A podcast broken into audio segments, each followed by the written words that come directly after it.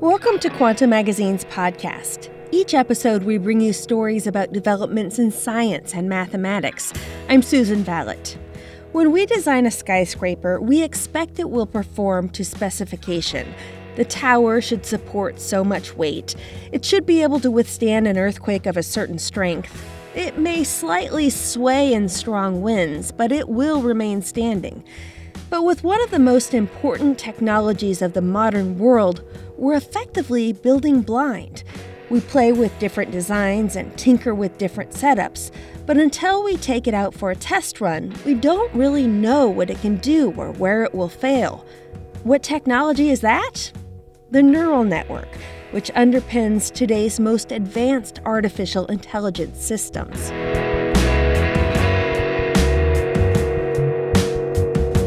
Increasingly, neural networks are moving into the core areas of society. They determine what we learn of the world through our social media feeds. They help doctors diagnose illnesses. They even influence whether you'll spend time in jail if you're convicted of a crime.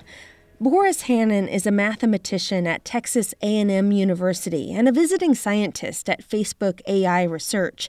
He says in the past year or so, we've just started to get the language that will help explain some of the success of deep learning. Hanin compares the situation with neural networks to the development of the steam engine. The first steam engines were incredibly inefficient. All they could do was pump water. They just were not engineered very well because the idea was so raw. But then 50 years later, there were already railroads all across England. The steam engine was good enough to power a locomotive. That's sort of an amazing triumph, I think, of mainly engineering, but then also material science and slightly more basic sciences, going back to doing research and testing materials and seeing what works. That's maybe where neural networks are now. Hanin says the steam engine technology kept moving forward. Later on in the 19th century, people developed thermodynamics, like the Carnot engine, and then Boltzmann and Planck had their statistical theory of thermodynamics, which gave a theory for how to think about the internal combustion engine eventually, which is sort of what the steam engine turned into at that point. That let us understand exactly what was going on inside engines of any kind. Eventually, that knowledge took us to the moon. First, you had this really great engineering, and the great engineering continued and kind of plugged into other related disciplines, and you got to these really great trains. And then you needed some theoretical understanding to go from there to rocket ships. You cannot go to the moon without a theory. So from my point of view, all these great practical advances in neural networks, really starting from the 80s, I would say, brought us to the point of we have these great steam engines. But Hanin says we're not ready to go to the moon yet. Within the sprawling community of neural network development, a small group of mathematically minded researchers is trying to build a better theory of neural networks. It would explain how they work and guarantee that if you construct a neural network in a prescribed manner, it will be able to perform certain tasks. Hanin says we need a real theory for understanding what the neural networks are currently doing. Theory is never going to take into account every practical detail.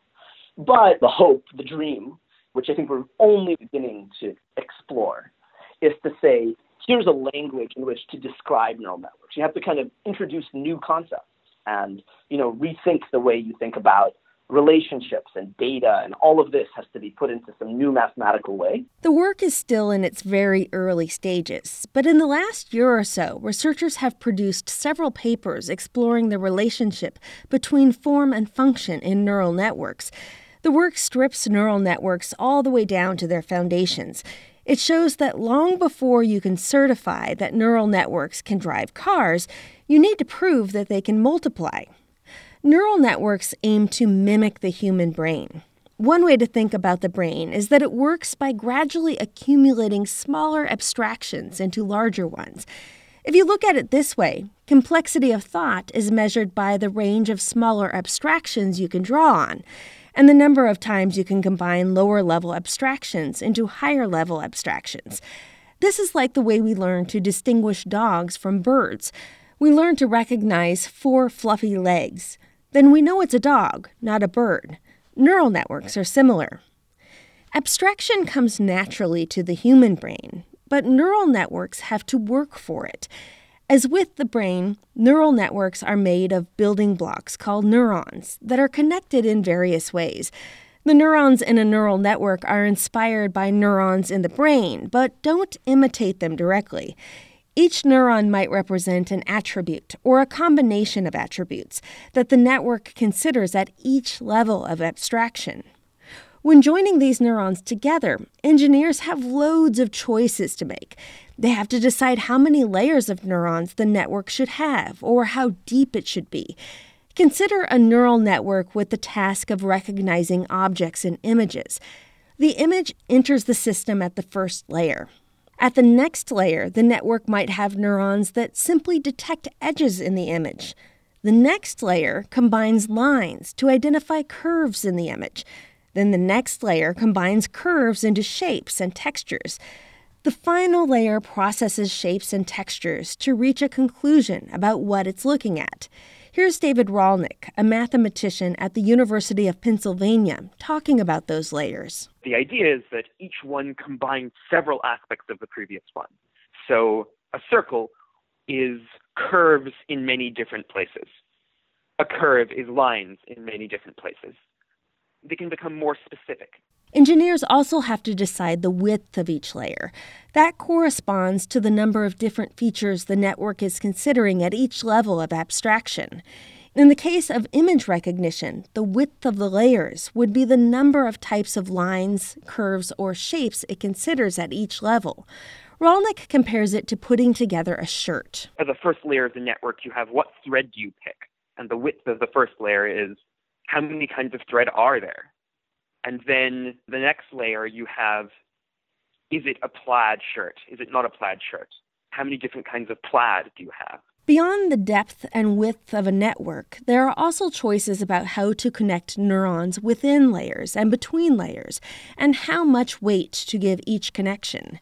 So if you have a specific task in mind, how do you know which neural network architecture will accomplish it best? There are some broad rules of thumb. For image-related tasks, engineers typically use convolutional neural networks, which feature the same pattern of connections between layers repeated over and over. For natural language processing, like speech recognition or language generation, engineers have found that recurrent neural networks seem to work best. In these, neurons can be connected to non-adjacent layers. But beyond those general guidelines, engineers largely have to rely on experimental evidence. They run 1,000 different neural networks and simply observe which one gets the job done. Mathematician Boris Hanin says there are many choices to be made within neural networks. And then these are often set by trial and error in practice. So that's sort of a tough thing because there are infinitely many choices, and one really doesn't know what the best is. A better approach would involve a little less trial and error and a little more upfront understanding of what a given neural network architecture gets you. A few papers published recently have moved the field in that direction. Mathematician David Rolnick says it moves away from simply what everyone else is doing. What this kind of work does is try to replace the "I heard that you should use this network" with "and this is why this network works, and this network doesn't work," to develop, as it were, a cookbook for cooking the right neural network, for designing the right neural network. If you know what it is that you want to achieve out of the network, then here is the recipe for that network. One of the earliest important theoretical guarantees about neural network architecture came 3 decades ago. In 1989, computer scientists proved that if a neural network has only a single computational layer, but you allow that one layer to have an unlimited number of neurons with unlimited connections between them, the network will be capable of performing any task you might ask of it. It was a sweeping statement that turned out to be fairly intuitive, but not so useful. It's like saying that if you can identify an unlimited number of lines in an image, you can distinguish between all objects using just one layer. That might be true in principle, but good luck implementing it in practice. Researchers today describe such wide, flat networks as expressive. That means they're capable, in theory, of capturing a richer set of connections between possible inputs and outputs. Or in terms of recognizing images, they're theoretically capable of capturing a richer set of connections between possible images and descriptions of images. But these networks are extremely difficult to train. It's almost impossible to teach them how to actually produce those outputs. They're also more computationally intensive than any computer can handle. More recently, researchers have been trying to understand how far they can push neural networks in the other direction by making them narrower and deeper, or with fewer neurons per layer, but more layers overall. So maybe you only need to pick out 100 different lines, but with connections for turning those 100 lines into 50 curves, which you can combine into 10 different shapes, which give you all the building blocks you need to recognize most objects. In a 2018 paper, Rolnick and Max Tegmark of MIT proved that by increasing depth and decreasing width, you can perform the same functions with exponentially fewer neurons. They showed that if the situation you're modeling has 100 input variables, you can get the same reliability using either 1,000 billion billion billion neurons in one layer or just 1,000 neurons spread over two layers. They found that there's power in taking small pieces and combining them at greater levels of abstraction instead of trying to capture all levels of abstraction at once. Here's David Rolnick again. The notion of depth in neural networks is linked to the idea that you can express something complicated by doing many simple things in sequence. Each layer of a neural network is a simple transformation of data. It's like an assembly line. Rolnick and Tegmark proved the utility of depth by asking neural networks to perform a simple task, multiplying polynomials. You might remember those from high school algebra. For example, y equals x squared plus 1. Rolnick says they chose to look at polynomials instead of something complex like self-driving cars because polynomials are simpler. The reason we did polynomials is because we can't prove things about self-driving cars, and also because when something's true for something as simple as a polynomial, then we expect it to be true for many things. Rolnick and Tegmark trained the networks by showing them examples of polynomials and their products. They then asked the network to compute the products of polynomials they hadn't seen before. Deeper neural networks learned the task with far fewer neurons than shallower ones. Sure, multiplication isn't a task that's going to set the world on fire, but Rolnick says the paper made an important point. Multiplication is a problem which deeper networks are exponentially better at solving. You give it some stuff and you ask it to multiply. It's a terrible job for a neural network. It's too simple for a neural network. But if a shallow network can't even do that, then we shouldn't trust anything else. The point is that it's so simple. You give it some examples of multiplication and you ask it to do a new example.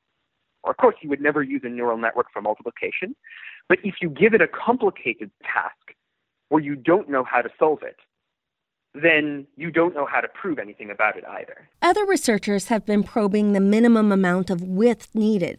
In fall of last year, former Oklahoma State University mathematician Jesse Johnson proved that at a certain point, no amount of depth can compensate for a lack of width. To get a sense of his result, imagine sheep in a field, except these are punk rock sheep.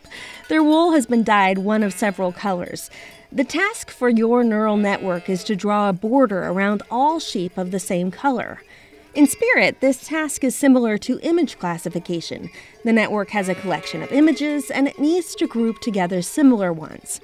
Johnson, who's now a researcher at the pharmaceutical company Sanofi, proved that a neural network will fail at this task when the width of the layers is less than or equal to the number of inputs. So, for our sheep, each can be described with two inputs, an X and a Y coordinate to specify its position in the field.